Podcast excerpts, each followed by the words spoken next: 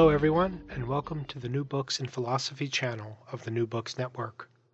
My name is Robert Talisse. I am professor of philosophy at Vanderbilt University. I co host the channel with Carrie Figdor. Today, my guest is Jamie Kelly. We will be talking about his new book, Framing Democracy A Behavioral Approach to Democratic Theory, which has just been published by Princeton University Press. Jamie Kelly is an assistant professor of philosophy at Vassar College. An old argument that goes back to Plato has it that democracy is nearly the worst form of government because citizens are decidedly unwise. Many styles of democratic theory have tried to meet Plato's argument by denying that democracy has anything to do with wisdom. Democracy, such views claim, is simply a matter of representing citizens' preferences in politics, or instead a matter of giving everyone equal input into the political decision making process. But even these minimal conceptions of democracy typically want to distinguish between raw and enlightened preferences. They thereby smuggle in considerations regarding the wisdom or rationality of democratic citizens. More recent democratic theories have embraced the epistemic aspect of democratic politics and have tried to show, against Plato, that citizens are not too unwise for self government. Some of these democratic theories hold that democracy, in fact, requires very little wisdom, and that citizens generally measure up to these requirements. Other views have it that democracy's epistemic demands are indeed significant, but they hold nevertheless that collective judgments of democratic citizens make the grade. In Framing Democracy, Jamie Kelly introduces empirical results concerning human epistemic abilities to bear on the current field of democratic theory. He argues that our susceptibility to framing effects greatly complicates the story democratic theorists must tell about collective self government and individual rationality. Kelly thereby provides a much needed empirical check on the claims democratic theorists make, either implicitly or explicitly, about the epistemic powers of citizens. Yet Kelly's book is not simply an update of Plato. Kelly offers institutional and policy proposals for dealing with our epistemic vulnerabilities. Let's turn now to the interview. Hello, Jamie Kelly. Hello. How are you this morning? I'm very well. well. Excellent. Thank you so much for joining us today on New Books in Philosophy. Thanks for having me, Bob. Well, great. Well, folks, um, it's presidential election time in the United States, as uh, many of you will know. Um, so today on New Books in Philosophy, uh, I'll be talking to Professor Jamie Kelly about his new book, Framing Democracy A Behavioral Approach to Democratic Theory, which has just been published by Princeton University Press. Now, Jamie's book is an attempt to bring certain empirical results concerning human reasoning and decision making to bear on democratic theory. The book is clearly written and very rigorously argued, I found. Um, I highly recommend it to anyone, academic or otherwise, who is interested in uh, the real world of democracy and especially the um, very often tense relationship between collective self government and individual rationality. Um, so there's a lot to talk about. Um, but before we get into the details of Jamie's analysis, um, Jamie, why don't you tell us a little bit about your book and how you got into philosophy and yourself? Um, thanks. Um, I'm, I'm Canadian originally, so I um, did my undergraduate degree and my master's degree in Canada at Carleton University in Ottawa, Ontario. Um, I started university uh, fully intending to be a journalist, and so enrolled in a bunch of English classes and so on. And for reasons that I don't entirely remember or understand, I also signed up for a full year um, introduction to philosophy, uh, something like um, contemporary moral, social, and religious issues. and I was just blown away by the course. And so my professor was Marvin Glass, and we did sort of a quick study of a bunch of different political, um, some epistemological, and sort of traditional philosophical questions, and um, I was hooked. So, um, you know, took a took a, a short break from school. When I came back, declared as a joint English and philosophy major, and proceeded to just devour all of the courses in philosophy that Carleton had to offer, and uh, enjoyed it so much I even went back for a master's degree. Um, subsequent to that, I went to Boston University. I'm intending to be a Kant scholar. I went there to study with Henry Allison, and um, quickly discovered that Kant scholarship uh, wasn't uh, where I wanted to end up, and so um, began to look around and eventually settled upon political philosophy and ended up working with Hugh Baxter and David Lyons, in, who are both uh, appointed in the philosophy department and in the law school at Boston University. So the issues that sort of connect my interest in Kant scholarship and political philosophy center on the role of human judgment. Um, I was interested in Kant's uh, understanding of the capacity to judge, and in particular with his rather kind of quirky description and uh, understanding of stupidity um, the failure of the capacity to judge. And um, so when I decided to turn away from Kant scholarship and look at more contemporary political issues, um, that same focus on the uh, problems of judgment and the, and the, potential for judgment to fail um, remained my focus. And so even though I ended up changing disciplines rather abruptly, or at least significantly, um, the background concerns that motivated me um, in this area have remained relatively constant. So uh, even back then, I was worried about questions of judgment. But uh, now my interests are focused more directly in democratic contexts and the ways in which theories of democracy um, can uh, succeed or fail in addressing our concerns about the potential failures of human judgment, judgment and decision making.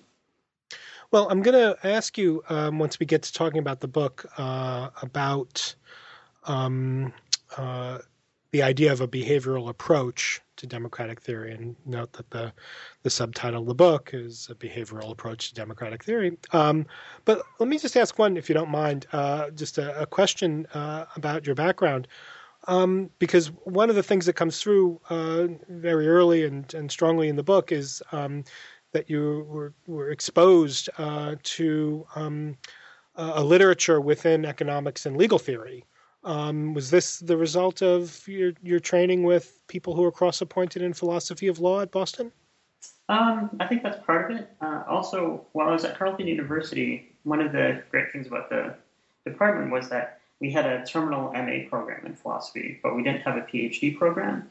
Uh, mm-hmm. but there was a PhD program in cognitive science that was really exciting, and had great um, students. And so as a result, I was kind of integrated and I took classes along with and, um, you know, just got into lots of great arguments with people who were trained, were being trained as cognitive scientists, but were taking a lot of philosophy classes and were interested in philosophical issues. And so even even at that point, I think that I had begun begun to be exposed to um, sort of the empirical literature in a serious way. And so that began my um, engagement with some of the behavioral stuff. Um, but you're right that once I got, um, once I made the transition to political philosophy, um, my advisor, uh, Hugh Baxter, in uh, philosophy, um, is a Habermas scholar. And, um, you know, for someone like Hugh, the idea that you would um, take on this body of empirical research as part of your uh, philosophical project, that just seemed completely natural to him. You know, he had to sort of learn all of this obscure German social theory just in order to get started in his field. And so, right. um, yeah, he, he, he was very supportive and just kind of um, encouraged me that uh, this was the kind of thing that, that I could do. And um, didn't make it seem like a big deal. And it wasn't until after I had sort of waded through an enormous amount of this literature that I started to realize that um, this isn't something that everyone else does actually in philosophy. That um, I'm doing something uh, kind of uh, non-standard,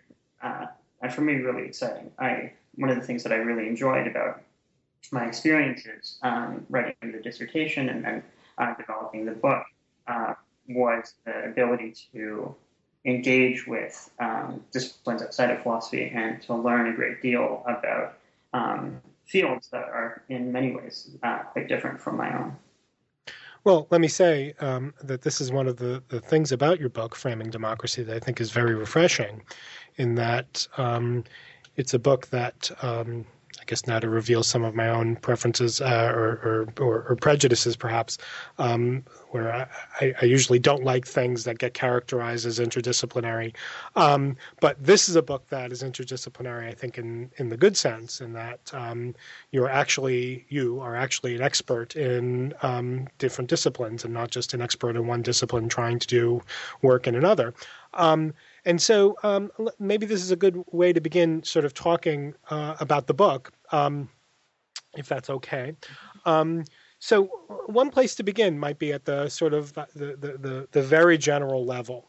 Um, so we've uh, you've already said that you're interested in bringing certain kinds of empirical um, uh, results and interests and issues to bear on questions of normative democratic theory. Um, and as I've already mentioned, that the uh, subtitle of the book makes reference to a behavioral approach to democratic theory.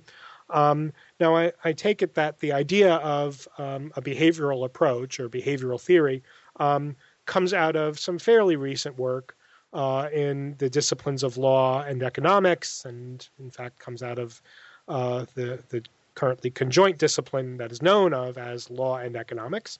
Um, and so, uh, without getting into the details of your own particular approach to behavioral uh, issues, um, can you tell us a little bit about what a behavioral approach to any particular issue might look like, or what we mean by calling an approach behavioral? Sure. Um, I think the way that to understand it, the clearest way, is just that the behavioral subdisciplines of uh, economics, law and economics, finance, a bunch of these other sort of newer disciplines, um, sort of concerns or is interested in um, replacing the model of decision making that uh, has occupied the attention of people in the social sciences for a long time. And in particular, uh, it's, it's, referred to as either the rational actor model or Homo economicus or something like that. This idea that we understand human decision making as a kind of rational utility maximization. Um, and more, even more important than that, that it's um, uh, highly sophisticated um, and very reliable rational utility maximizer. And so behavioral economics, behavioral law and economics, and these other disciplines have sought to increase the descriptive power of their disciplines by um, rejecting the rational actor model and seeking to replace it with a picture of decision making imported from uh, empirical psychology, uh, from other social sciences. The idea being that um, if we actually want to understand how markets work, how the law works, how investing works, for example, um, we need to have a more sophisticated, less idealized picture of how humans make decisions, what kinds of uh, phenomena affect their decision making, so on and so forth. And so the behavioral model um, is just one in which we seek to replace the uh, rational actor model of human decision making with something that is imported from uh, empirical sciences and that provides us with um, increased um, descriptive uh, power in the first instance. And I, will, I go on to claim that actually this is normatively important as well for disciplines like political philosophy and for, norm, uh, for uh, democratic theory because um, we, uh, again, this is getting into my own view, but we can make substantive and important mistakes by relying on a descriptively inaccurate picture of how humans make decisions. Well, let me ask. Uh, um, let me ask a question again, just uh, again about behavioral approaches in general. Um, picking up on, on the last point that, that you've just made, um, is it typical within this literature to see um, behavioral approaches as purely descriptive and and and wanting to do behavioral theorists want to resist the thought that there's a normative aspect or at least normative um, results that one can draw out of behavioral data? I don't think so. Um, most of the people who work, for example, in behavioral economics are interested in uh, improving our decision making. Um, similarly, with uh, people who work in uh, behavioral approaches to law, I think that they are actually clearer about the normative importance of uh, their projects than people who um, have worked, for example, in sort of more traditional versions of their disciplines. So I think that if anything, uh, most people who work in behavioral uh, social sciences are actually more keyed into and more attentive to the normative aspects of what they're doing than the disciplines that they came out of. Right, excellent. Um, so let me, that's very helpful. Let me move now to uh, another sort of aspect of the book. Um, where I think it's also uh, uh very nicely done, um, where you provide what might be thought of as sort of a map um, of the terrain, uh, and it's a very complex uh, terrain of contemporary democratic theory. Um, as our listeners might know, um, democratic theory has been, um, you know, for the past 20 years or so at least, uh, a really active, you know, part of political uh, theory. It wasn't always the case. Um, and so now the field is is is complex and and rich and has got all kinds of things going on in it. So um, I, I, found that one of the, really welcome features of of your book um, was um, the fact that you categorize different kinds of democratic theories uh, or different democratic theories um, according to their, their epistemological elements or commitments. Now, I take it that part of your argument is that, and again, I think this is um, will will be surprising to some readers, although I'm, I'm totally on board with this uh, myself as somebody who thinks a little bit about democracy. Um, I think that part of the argument is that any feasible view of democracy is going to involve some commitments regarding the epistemic abilities of democratic citizens, and that views that try to ignore that or downplay it or deny it are going to do so at the expense of their own feasibility um, or honesty. um, you know, that is that some views try to deny that there's any commitments about citizen competence, and then later in the view you find that it's smuggled in somehow uh, uh, covertly. Um, but your view is that, uh, and what you present in the book is a sort of charting of the field by looking at the strengths of these or the varying strength of these epistemic presuppositions or commitments, or in some cases, demands that are made. Um, can you walk us through this map of the territory and, and tell us about the different styles of democratic theory um, along this metric? Sure. Um, this this sort of approach was born out of necessity. That when I uh, started to think about um, democracy in these terms and with an eye towards the research coming out of uh, behavioral social sciences, I, I realized just how difficult it, difficult it was to say anything intelligible about democratic theory. Um, my own opinion is that it's actually misleading to talk about democratic theory as though it's a unified discipline. Uh, I think that if we're being careful, we'll recognize that it's uh, just a very uh, diverse conglomeration of individual theories of democracy. And so I needed to find some way of talking about um, these theories in a way that um, wasn't didn't just kind of paper over all of the important uh, differences between them, but also that allowed me to make uh, the set of claims that I, I, wanted to.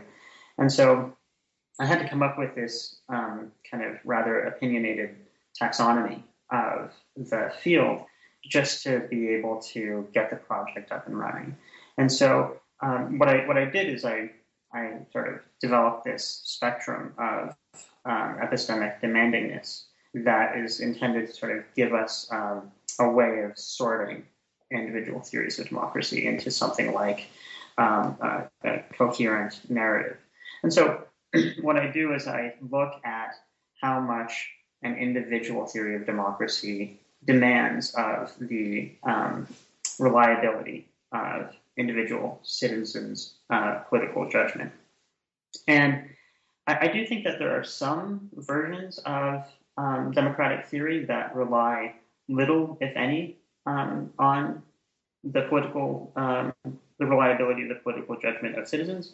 But I think to that extent they reveal themselves to be rather uh, unattractive and implausible. Uh, and so, at, at, the most minimal end, the end of the spectrum that demands the least of um, our judgment as citizens, are purely procedural theories. These are theories that um, emphasize exclusively the procedural value of democratic decision making. And so the first and in, in some respects most um, uh, uh, you know powerful or at least most the, the, the version of democratic theory that has had the widest impact outside of philosophy is social choice theory. Mm-hmm. Social choice theory um, sort of presents democracy as being a mechanism for having the preferences of citizens reflected in um, political or group decisions. And so this is a, a, view that basically says that what matters about democracy is having preferences of uh, individuals reflected somehow in the decisions of the group.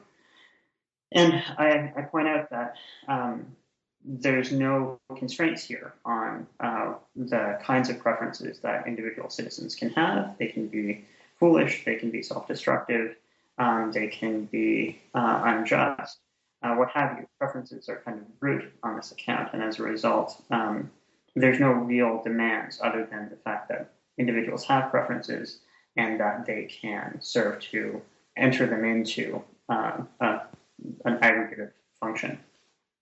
Mm-hmm. I, think again that this um, this is a theory of democracy, but I don't think it's terribly plausible when you recognize that there are no if you if you view it sincerely in this way as a purely procedural theory, um, there are no constraints that we can place on the proper kinds of preferences that citizens have, and as a result, I, I really um, I'm suspicious about whether or not we can generate a convincing normative account on, on this basis.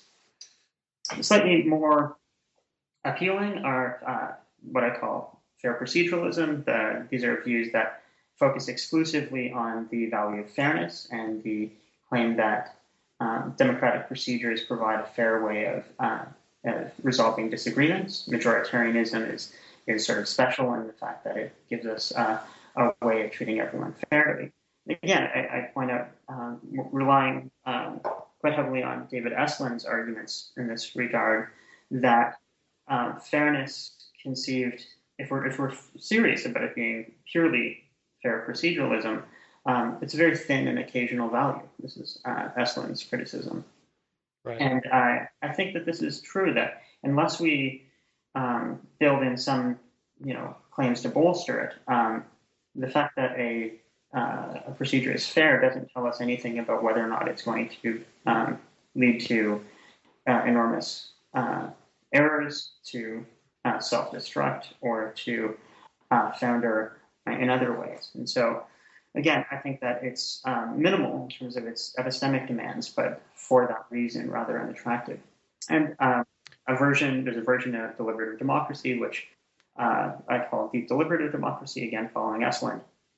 And the idea here is that this is a deliberative theory which uh, completely rejects any external standards for the evaluation of democratic decisions and said all we care is that the um, procedures uh, engage citizens in deliberation and that deliberation is good uh, in its own right. It's not, uh, we don't look to any external values. And so those are kind of the purely procedural theories, and I, I, I claim that um, even though they do represent very minimal demands upon um, the judgment of citizens, they are for that reason morally relatively unappealing. Right, and, and just to stop, it also seems um, that for for at least some of these uh, purely procedural views, more obviously than others, but I think for all of them, that whatever the theorist offering the view specifies as the procedural value, um, there's often a non obviously non-democratic alternative procedure um, that realizes that value. So um, the famous now, I take it, uh, Estlund example for fair proceduralism is, you know, we could always just flip coins. that would be really, really fair in a way, but democratically totally um, uh, unavailable or, or, or um, undesirable. And I think that this is revealing because one of the things that we intuitively see uh, immediately with the, the coin toss example is that a coin toss could result in enormously self-destructive or unjust results, um, and um, that that's a problem. And so I think that um, many people who claim to be fair proceduralists, in particular, are actually covertly smuggling in substantive claims about the reliability of, of democratic decision making. And so, right. the, the reason why we uh, react so uh, obviously against the idea that we should just make decisions by flipping coins is because, well, that seems like we could have such terrible decisions being made, even though they would be fair decisions. Um, and so I take this as evidence that um, that many of the people who uh, purport to be giving us a purely procedural theory of democracy are actually covertly uh, committed to uh, more substantial claims about democratic results and the need to subject them to um, standards of evaluation that are not procedural. and so, but you know, in the first instance, what I try and do in the book is I try and give these theories um, uh, a kind of platform to stand on their own two feet, and I don't uh, I don't subject this kind of criticism. But I think at the end of the day, when we're thinking about these theories in the final analysis, we have to recognize that in order for uh, pure proceduralisms to be uh, plausible, um, they need to incorporate some demands on people's uh, decision making. For example, I think that um, the, the fact that we could, in a, in a democracy, make decisions which put an end to democracy. We could make decisions that disenfranchise a large number of people. We could make decisions that uh, advocate control to some sovereign. Uh, many people do is they claim to be giving us a purely procedural theory, but in fact they're making the claim that citizens aren't going to make those mistakes, that we can right. on citizens not to disenfranchise one another, not to abdicate control. But if they do that, then they end up ranking uh, much further down my my right. uh, spectrum of epistemic demandingness. Right. So right. you the, the, the sort of description. Uh, sure. The next set of views are stability theories. These are views that will be recognizable um, coming out of people like Joseph Schumpeter and uh, Richard Posner that claim that the central value of democracy is its capacity to ensure uh, stability and to avoid the violence and bloodshed that has characterized um, the transition of power between non-democratic governments. And so, in their austere form, these theories simply point out that um, democracies seem to be more stable than other forms of government, and that's what recommends them. In their augmented form, they uh, add considerations about competition, the selection of political uh, political elites that have good judgment, and the protection of political freedoms to sort of give more body, more substance to their endorsement of democracy, but in their most austere form, I think. Um, the way to understand stability theories is just claiming that democracy is a good way of preventing blood from running in the streets when we have uh, political conflict, and um, that the central value that we ought to uh, ascribe to democratic rule. And again, I think that this requires us to make some minimal upon uh, the judgment of citizens. They, you know, citizens need to um, respect um, the outcomes of elections, and they need to recognize that it is in their interest to respect the outcome of citizen uh, elections. Sorry, mm-hmm. and on the augmented uh, stability theories, where they add claims about competition, selection, and political freedom, uh, there is increasing demand uh, demands placed upon the judgment of citizens. For example, the ability to select from a pool of candidates uh, those that are actually uh, that does possess sound political judgment or that would make good leaders and so on and so forth. Right. Again, here we're moving up the uh, spectrum of epistemic demands, and uh, but we're still at a, a, point where I think the um, the kinds of values that we can expect from a theory of democracy um, to be rather limited. So, although I, I don't disagree that um, stability is a good thing, it seems like a rather um, minimal basis upon which to recommend uh, democracy as a uh, as an institution. So from there, I continue sort of moving up the um, the trajectory towards uh, the most epistemically demanding theories of democracy, and so uh, the next category are modified procedural theories. These are theories that mm-hmm.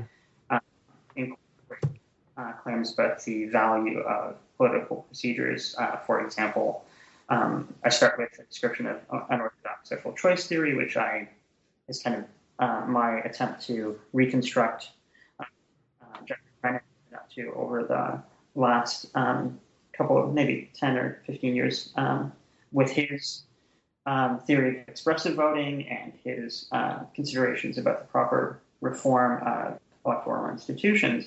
And what I find out is that he seems to be making substantive claims about the kinds of decisions that people make in a democracy um, coming out of his theory of expressive voting.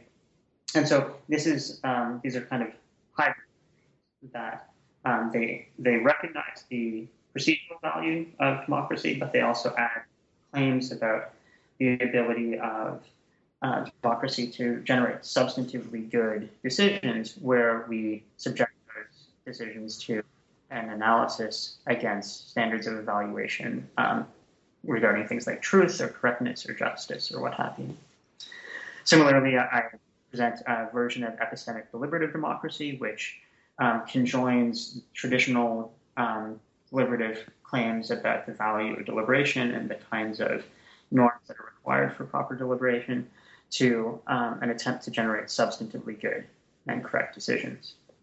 And finally, in this section, I discuss David Estlund's epistemic proceduralism, which um, I think is um, usefully compared to epistemic deliberative democracy in that what I take Estlund to be doing is he's um, generating a theory of democratic authority and democratic legitimacy, which requires that human decision making be adequate or you know, a uh, certain standard in order for us to be able to uh, expect both that democracy be a legitimate form of government and also for it to be uh, capable of um, making decisions that are of a high enough quality that we um, ought to endorse democracy over other forms of uh, decision making that he claims would pass uh, general acceptability. So again, what we what we see here is uh, theories of democracy that can join epistemic claims about good decision making to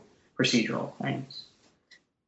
The the most demanding set of theories, in my estimation, are what I call epistemic theories, and I actually begin with a description of your theory of democracies.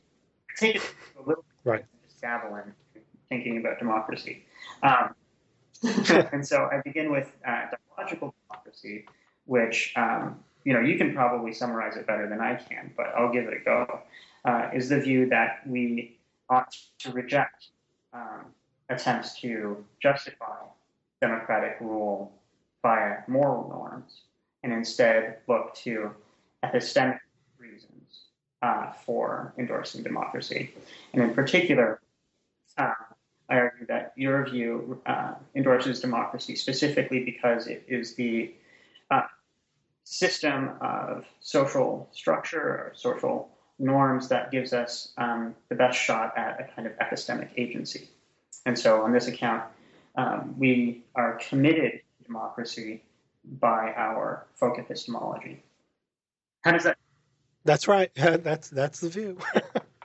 makes me feel better. Um, and so this is this is a very epistemically demanding theory. It requires a lot. The, the you know the the title you give to it um, in democracy and moral conflict is um, kind of it requires an epistemically perfectionist state, and so you, that gives you an idea of what kinds of uh, epistemic demands we're placing upon the judgment of citizens.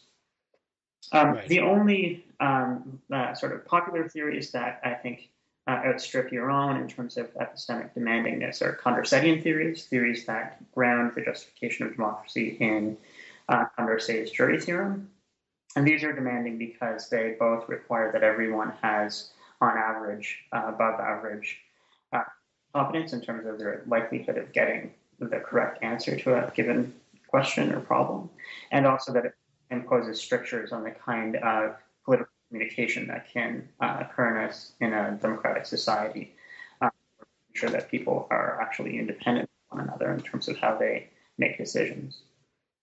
The most demanding, and I think uh, in this respect quite implausible, theory of democracy simply claims that uh, democratic decisions are legitimate if and only if they are correct. And so the entire substance of the democratic theory is focused upon the claim that democracies can and do make correct decisions about important political questions. And on this view, uh, democracies sort of abdicate or cease to have any legitimacy whatsoever when they uh, fail to adhere to independent standards of correctness. Well, excellent. That's that's very helpful, and and I rather like um, this general way of of of slicing up up the field. Um, let me move on now because um, the, the, heart of the book is, um, and it's reflected in the title, Framing Democracy. Um, the heart of the book is um, your effort to try to bring to bear on this range of theories a series of results, a particular series of results, one should say, um, from the behavioral approach. Um, uh, and these results are called framing effects. Um, c- can you tell us a little bit about framing effects and give us uh, some insight into uh, or a sense of, of your own analysis of them? Uh, what are framing sure. effects? Uh, I'll give you a little bit of background to start. Um, when I first sure. started the project, I actually I had in mind that I would just give a full-blooded behavioral approach where I address a huge number or a large number of different um, biases or um, different kinds of problems with human decision making. And it became clear fairly quickly that um, that was much too ambitious a project. That in order for me to be able to say anything really satisfactory about the empirical issues, and in order to give the kind of case that I think philosophers would um, think is plausible or convincing, um, and then also to do justice to the empirical results so that people working on the empirical side would actually sort of take these seriously, I needed to spend a lot more time um, working on one particular uh, set of issues. And so the heuristics and biases literature, which is um, a literature that came out of the research of uh, Amos Tversky and Daniel Kahneman, who subsequently uh, won, won, the um, economics Nobel uh, for their uh, work, gives a whole range of different kinds of bias. Their basic claim is that we can understand human decision making best if we uh, think of it as being governed by a small or manageable set of simple rules to decision problems, and they call these heuristics. And then they go on to claim that these heuristics, while generally quite reliable and successful at um, solving decision problems, result in a kind of systematic bias towards certain kinds of mistakes in specifiable contexts. And so um, that's the original literature that I was interested in. I decided that it was too broad. Um, so within that literature, I started looking around for something that was um, quite uh, pervasive, that was uh, empirically well confirmed, and that seemed to be from the perspective of the behavioral sciences kind of uncontroversial. Um, people who work in the empirical side um, just take framing effects, the the, the um, phenomenon that I decided to focus upon, as just kind of part of the landscape of human decision making. There are debates about how to understand its specifics and whatnot, but um, it's just uh, considered to be part of the furniture of the world um, for people working in the empirical uh, study of human decision making. And so a framing effect is a framing effect occurs when uh, different decision frames or different ways of presenting a decision uh, affect the uh, decisions that people make. And so um, it's, you know, this is quite sort of, I don't know, it scores with my experience quite clearly that uh, depending on how a decision is presented to me, um, even if I recognize at the end of the day that the different presentations of the decision are equivalent, I recognize that my own decisions can be uh, impacted or can be swayed by the way they are framed. And so this is a general characterization of framing effects. Uh, a more um, kind of specific one is the, the one that has sort of dominated our thinking about economics and related to um, equivalency framing. When formally equivalent presentations of a decision problem elicit different choices.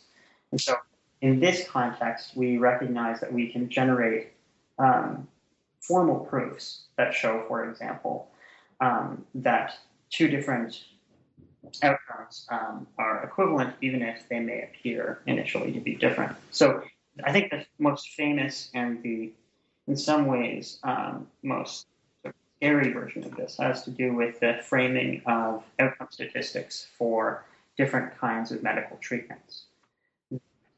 Depending upon whether a physician frames um, an outcome for you in terms of mortality or in terms of survival, um, they can uh, sort of, you know, put a, a, subtle pressure on you to choose one or other of the options. And so the example is um, imagine that you're diagnosed with cancer and that you have to choose between surgery and radiation. And the uh, physician tells you that surgery um, has uh, a 90% survival rate um, after some specified period of time uh, and that radiation has a 10% mortality rate. Um, the empirical research uh, sort of supports that, like, heavily supports the view that the frames that are uh, made in terms of um, survival tend to uh, be more effective. People will choose the option that's framed in terms of survival more than they will uh, choose the frame that is in terms of mortality even if they are formally equivalent. You know, 90% survival is equivalent to 10% mortality. And so this is how a lot of research on framing effects is conducted. Uh, it's conducted in these areas where we can show formal equivalence between the different frames. But the effective framing um, extends beyond areas in which we can generate these formal proofs to questions that are of more obvious um, political salience. And so, what I do in the book is I walk us quickly through um, the history of how these um, kinds of effects have been studied, even before Kahneman and Tversky. Um, I'm looking at some examples from question ordering effects. So the fact that the way that a uh, a series of questions is presented to you, the order of questions can impact upon your decision making question wording effects. Um, there's this great set of data uh, from the U.S. General Social Survey that shows that uh, Americans' uh, positions on policy issues um, change significantly when you order when you change the uh, wording of specific questions, even though the, the substance of them seems to be exactly the same. And political context effects, the, the fact that the background conditions in which people um, evaluate issues can uh, influence our decision making. And so, the example that I think is uh, most striking to me uh, in this area, uh, especially when we're talking about what I call emphasis framing effects. So, emphasis framing effects are uh, framing effects that um, uh, how do I put it in the book? Just I'm going to read it. Uh, an, an, emphasis framing effect occurs when emphasizing different elements of a decision problem elicits def- different choices. And so I think the most mm-hmm. troubling example for me um, concerns a bunch of research about affirmative action and the fact that uh, people's uh, level of support for affirmative action varies quite significantly depending upon how it is framed. So the different frames for affirmative action programs can be um, ending uh, racial discrimination. They can be specifically about the set of policy instruments um, covered by affirmative action. They can be it can be framed in terms of banning preferential treatment and so on and so forth. And depending on which one of those frames uh, are used, the amount of support that um, Americans in particular will uh, will give to these uh, kinds of programs varies considerably. And so this is an example of an emphasis framing effect, which I think is directly relevant to our thinking about democracy. Um, that the fact that people's preferences and judgments about affirmative action are susceptible to the framing of the choice um, really throws into uh, question um, how we understand the value and the resilience of democratic decision making. Right. So um, now the argument I, uh, of the book, and this is the central argument, um, is that none of the going uh, theories of democracy, um, regardless of how epistemic they are overtly or um, in the covert cases, whatever kind of epistemology gets smuggled in, um, that none of them pays sufficient attention uh, to these effects. Um, and um, and that's a problem with the theories. That is that um, once you say that epistemo- once you say that epistemology has to figure into your account of um, democracy or democratic authority or whatever else you think you're doing when you're theorizing about democracy, uh, once epistemology plays a role in that, then the empirical results concerning actual human reasoning and decision making have to figure in as well. So I take it that this is all bad news uh, for the more um, uh, demanding epistemologically uh, theories, um, and maybe it's bad news for for any theory. Is that right? Um, it's troubling. It need not be that depending upon how demanding the theory is. So if you have a theory that's at the uh, at the more um, or the less demanding end of the spectrum, then this re- these results I think will be less troubling. But certainly those um, theories that present or expect substantively good decisions being made by the citizens in a democracy, yeah, this is very. Um, and what the thing that sort of motivated the project was that um, this very bad news has been around for a really long time. So the, the, literature that I was just describing to you is just one kind of part of uh, a set of empirical results that has been um, calling into question people's decision making in a democracy. Um, sort of the other um, body of literature that people often worry about, which is uh, his literature, his uh, research concerns the kinds of information that people have available to them in a, in a democracy and whether or not that information is uh, in any way reliable. And so, yeah, I think there are a lot of reasons why um, we should be very concerned about the ability of actual citizens and voters to measure up to the kinds of demands that uh, philosophical theories of democracy place on them uh, for the proper function of a democratic society. And so um, it is the case, though, that if you have a, an exceedingly uh, minimal theory of democracy, like a, a, social choice theory or perhaps even an austere uh, stability theory, that perhaps the kinds of demands that we uh, place upon the judgment of, of citizens, maybe they can um, survive the, the or um, the concerns about framing effects. But I think that for more demanding and more substantive theories of democracy, then we ought to be really concerned about um, the integrity of people's decision making. And uh, what I go on to claim in, later in the book is that we need to realize that the um, design of institutions of democracy need to be um, forefront in our thinking about these questions because insofar as we have any ability to improve or to uh, counteract um, the uh, problems stemming from framing effects, um, it's going to be through the proper design of institutions in democracy. Right. So, uh, and I, I, want to make sure we have time to, to talk about uh, some of your positive policy proposals for dealing with, or in some way mitigating, or at least recognizing um, uh, the framing effects in our democratic theory. But uh, first, um, you do address or, or talk about um, some of the ways in which um, proponents of these variously epistemically committed democratic theories attempt or might attempt um, to downplay or to sidestep uh, these issues. So, some views employ various kinds of idealizations. For example, other views set the uh, the bar so low that everybody's going to meet some kind of uh, basic level of, of epistemic competence.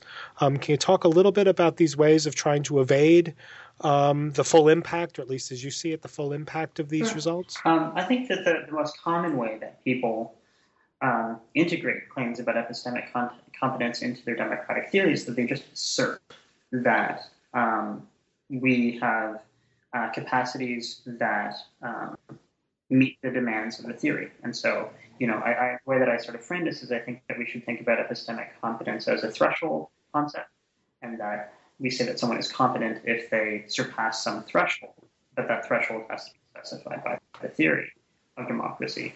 And what I think most people have done in the history of uh, democratic theory is just to sort of assert that um, voters are good enough, that they have capacities that um, surpass what is required. The problem with this kind of approach is that it it leaves us open to um, empirical disagreements. And so, if it's the case, and I think it is the case, that the empirical literature uh, on human decision making is troubling, that it uh, paints a picture of human decision making that um, that is uh, significantly less reliable than most of us uh, might have expected it to be, then we have to then defend our theory of democracy on empirical grounds using evidence and data in a way that is really um, unfamiliar to people working in philosophical theories of democracy, and, and, I think really unattractive. And so, this idea that we can just factually assert it, I think, is um, is a, a, bad strategy. I don't think that that's actually what people working in philosophy ought to do and that I think democratic theories uh, are ill served by this kind of approach. Uh, a more um, attractive uh, way of approaching epistemic confidence, I think, is just by uh, is just employing a kind of um, approach from ideal theory, and just to say, listen, when we're thinking about justice, when we're thinking about legitimacy, when we're thinking about authority, um, we will make idealizing assumptions about um, you know, scarcity of resources, um, whether or not people are prone to envy, what have you. There's, you know, political philosophy does this all the time, uh, and we just sort of, you know, uh, idealize the problem away. We just assume that people are competent uh, in order for us to be able to direct our attention to uh, questions about what would ideally be the case. What would an ideal democracy look like? What would uh, democratic authority or legitimacy look like if um, everyone had um, all of the capacities required. And again, I don't, I don't, I don't have a problem with this as um, an approach to democratic theory. I am broadly sympathetic with people like David Estlund who sort of um, present this as a an attempt to generate a theory of democracy that's doing something comparable to Rawls's attempt to generate uh, an ideal theory of justice. I just simply don't think that that's um, enough. I think that even if ideal theories of democracy are interesting in their own right, I don't see why that means that that should be the um, entirety of philosophical uh, discussions of democracy. And, and I guess in general, I am kind of uh, sympathetic with critics like C.W. Mills and others that sort of think that we need in philosophy to direct more of our attention to um, the analysis of conditions and um, situations that actually resemble the conditions and situations that we live under. And so, my view is that even if, if even if it's uh, a permissible philosophical move to idealize um, competence away, um, that doesn't mean that that's all we should be doing in philosophy. And I think that we have in philosophy we, have got we've got enough ideal theorizing going on, and I would like to see more of our attention directed towards non-ideal circumstances and cases. And so, I don't I don't reject the possibility or the uh, the appropriateness of this kind of a move. I just don't see why it should occupy all attention in philosophical um, discussions. The last, version, please. did you want to jump in? No, no, please go on. Uh, version or approach uh, is the moral principle. And this is, again, quite common. The idea is that we ought to treat individuals as though they were competent on moral grounds, that we try and generate a moral argument for why um, treating individuals as competent uh, is morally appropriate or morally required. And I, I, I think that this is attractive and I would like for this to be the case, but I can't see why, I can't come up with an explanation for why this is permissible that doesn't seem ad hoc or um, to sort of fly in the face of, of uh, concerns that we have. Um, my concern is that if we treat individuals as confident on a given theory of democracy, and we don't actually meet the epistemic demands of that theory, I'm concerned that there could be really bad consequences a result. And so um, I don't I don't see, although it's possible that someone could come up with a moral um, uh, argument that uh, would make these problems go away. I haven't seen one, and so I think that we ought to to really question whether or not we can expect um, the goods that democracy is held to offer to accrue to us um, if we don't actually have the capacities uh, required by the theory. Right. So, um, picking up on this, then, uh, especially the concerns um, uh, to make a move within the realm that's often referred to as non-ideal theory, where you're actually trying to take the, the, the cruel facts of the of the world and to point a way forward and things that we could actually do now to um, try to uh, improve our situation with respect to justice or freedom or something. Um, can you talk? I mean, the book ends with uh, uh, very suggestive discussions of some actual policy interventions that you would recommend in light of uh, the framing effects uh, and and it, and their bearing on um, democratic theory. Can you walk us through a little bit of, of that sure, part of the book? Sure. Um, so I divide up the landscape into sort of three broad uh, ways that institutions can attempt to uh, respond or address framing effects. And so the first is through uh, institutions governing political speech. The second is through insulating strategies, and the third is through education. And maybe what I'll do is I'll take them up in reverse order here, just because I think the education um, uh, example or the option is often the most attractive to people.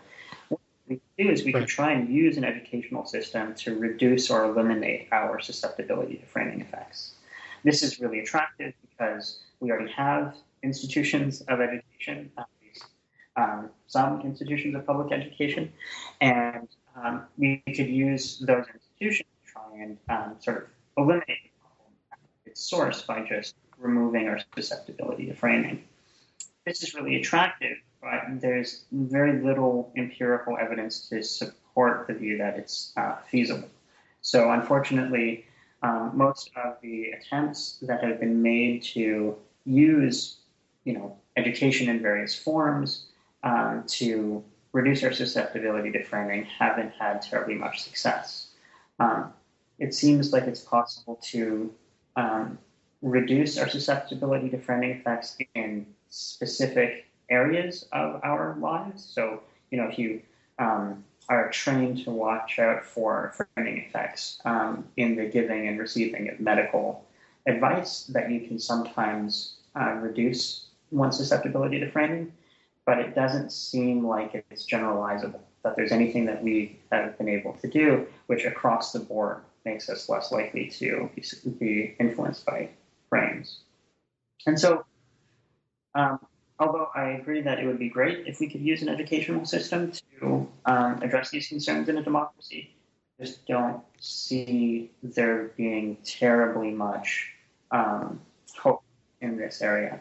Uh, the, the literature here, um, the most interesting stuff is by uh, someone named Baruch Fischhoff, and he's tried things like developing undergraduate uh, or a sort of high school curricula um, using sort of critical thinking modules and developing to address frame effects and other kinds of biases. And um, none of them seem to be as effective as uh, as we would hope. So I don't think that education is going to be the solution, uh, at least not um, given the kinds of attempts that have been made so far. And so two other options sort of present themselves. Um, the first are insulating strategies. Um, these are mechanisms that attempt to prevent bad decisions being made by the electorate, let's say, from um, actually impacting upon people's lives. And so this is a way of trying to insulate um, democratic outcomes from flawed decision making. So preventing our susceptibility from uh, to framing effects from actually resulting, for example, in bad law. And so what I do here in this section is I just recast uh, and a whole sort of existing literature in democratic theory uh, concerning constitutions uh, and judicial review and other kinds of review. I just recast all of those debates in terms of our desire to um, bolster the systemic value of democratic decisions. And so I think that we can understand constitutions as a way of insulating um, decisions uh, from really bad uh, mistakes. And the way that we do this is we sort of say, well, here's this constitution. It um, prevents us from making certain really kinds of bad decisions uh, regarding rights in particular. And so even if the electorate uh, makes mistakes, uh, we have a mechanism that insulates outcomes from those bad decisions. And so this leads to a description of uh, review mechanisms, in particular of the Supreme Court and its role here, where I attempt to um, to generate an argument which says, listen, we can expect um, the members of uh, a Supreme Court, if we design the institutions properly, to be less susceptible to framing effects than the average citizen. And if that's the case, then we can expect um, uh, judicial review to actually bolster and improve and insulate democratic decisions from uh, flawed um, decision making.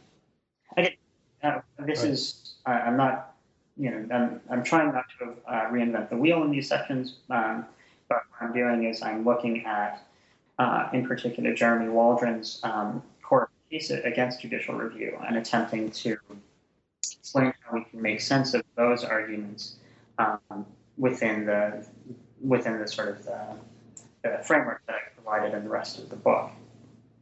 And so um, the the other uh, the last remaining um, institution that I think is useful for um, addressing and counteracting framing effects has to do with political speech, and in particular with the promotion of competition between frames in a democracy. The idea uh, being that, um, and, and, this is supported to some degree by the empirical literature, that um, greater competition between frames, having a plurality of frames for a given political issue, reduces our susceptibility to any given frame, and that the hope is that um, if we are presented with enough and a varied range of frames for a political question, then we will um, be less swayed by the, the content of the frames and more attentive to the substantive issues in question. And so I, sort of look at this analogy um, with antitrust institutions, um, uh, democracies, and look to the possibility of using um, existing democratic institutions to bolster our uh, or to improve the amount of competition between frames, for example, by uh, strengthening the multi-party uh, nature of elections. Um, I think that two-party systems um, uh, are not going to be sufficient to improve the, the caliber of uh, democratic decision making, and I think that ways to diversify the number of political parties are necessary. Um, but I also look at the problem of media consolidation and the possibility that uh, that a restriction in the number of media frames for political decisions will serve to uh, reduce or weaken or make less reliable um, the decision of democratic electorates.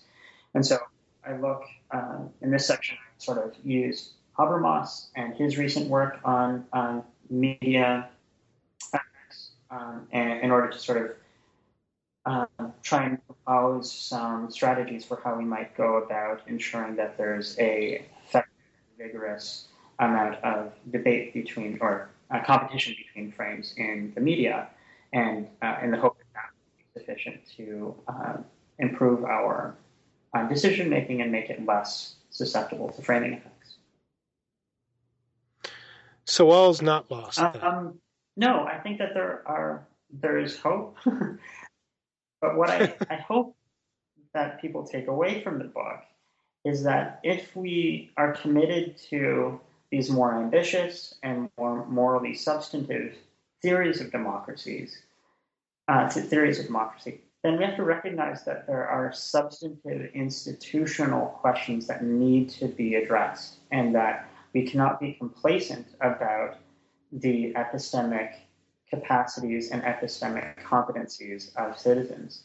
And so I, I fear that what happens is that people um, endorse these more robust and more demanding theories of democracy, and they don't realize the institutional implications of these views. And so they don't realize how much um, this impacts or ought to impact upon, our thinking about the design of institutions in a democracy. And so the, the point of the book is very much to sort of say, listen, if you um, are on board with my empirical claims about our susceptibility to framing effects, and it seems like you have two options. One is you can um, reduce your expectations from democracy um, by um, reducing or um, kind of giving up on a set of moral claims about what democracy has to offer. And so we can just sort of, you know, revert to the minimalist end of the spectrum and say, well, we can't expect very much from democracy. Um, that's an option. I don't think it's terribly attractive because I don't really see what we can substantively expect from democracy once we go that route.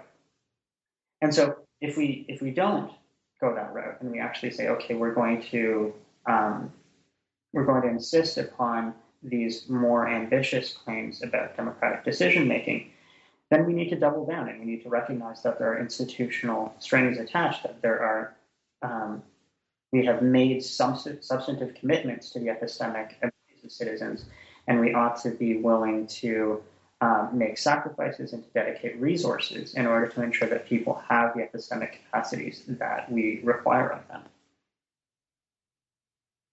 Excellent. Um, well, you've been very generous uh, with your time, um, and uh, we're winding down uh, with with our interview. So um, I ask usually at the end of these, but some have claimed is an unfair question, especially when posed to somebody who's just finished a book. And folks, this book has just come out. Um, but Jamie, um, can you tell us uh, what the next project has, uh, what, what, the next project is, or, or where where you plan to go next in your thinking? Yeah. Um, so long pause. Uh, the, there's a couple of things that I, am continuing to do. So one is I still have my eye on sort of the broader uh, behavioral approach, and I'm still I continue to read actively in the empirical side of things to sort of keep my myself abreast of the developments.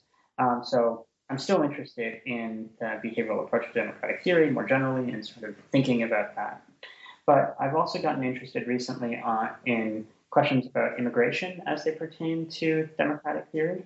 And um, starting to worry about um, the possibility that um, institutions of democracy, as I present them and the kinds of institutions that I think are useful for improving the epistemic capacities and epistemic reliability of democracies might be in conflict with um, the demands of collective self determination that people have been focusing upon recently in debates uh, regarding, for example, the right to exclude um, and other areas in which um, thinking about democracies as kinds of group agents has been increasingly important for uh, people's thinking. And so I'm, I'm working on a project right now that seeks to put collective self determination uh, into conflict with the kinds of institutions um, that I think are needed in order to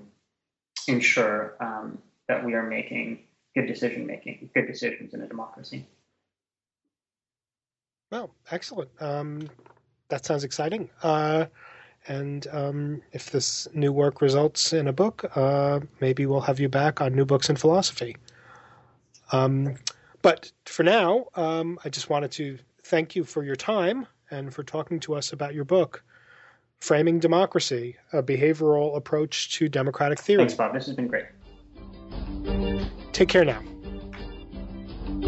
You have been listening to my interview with Professor Jamie Kelly of Vassar College. We have been talking about his new book, Framing Democracy, published by Princeton University Press. I am Robert Talisse, your host. This is New Books in Philosophy. Thank you for listening.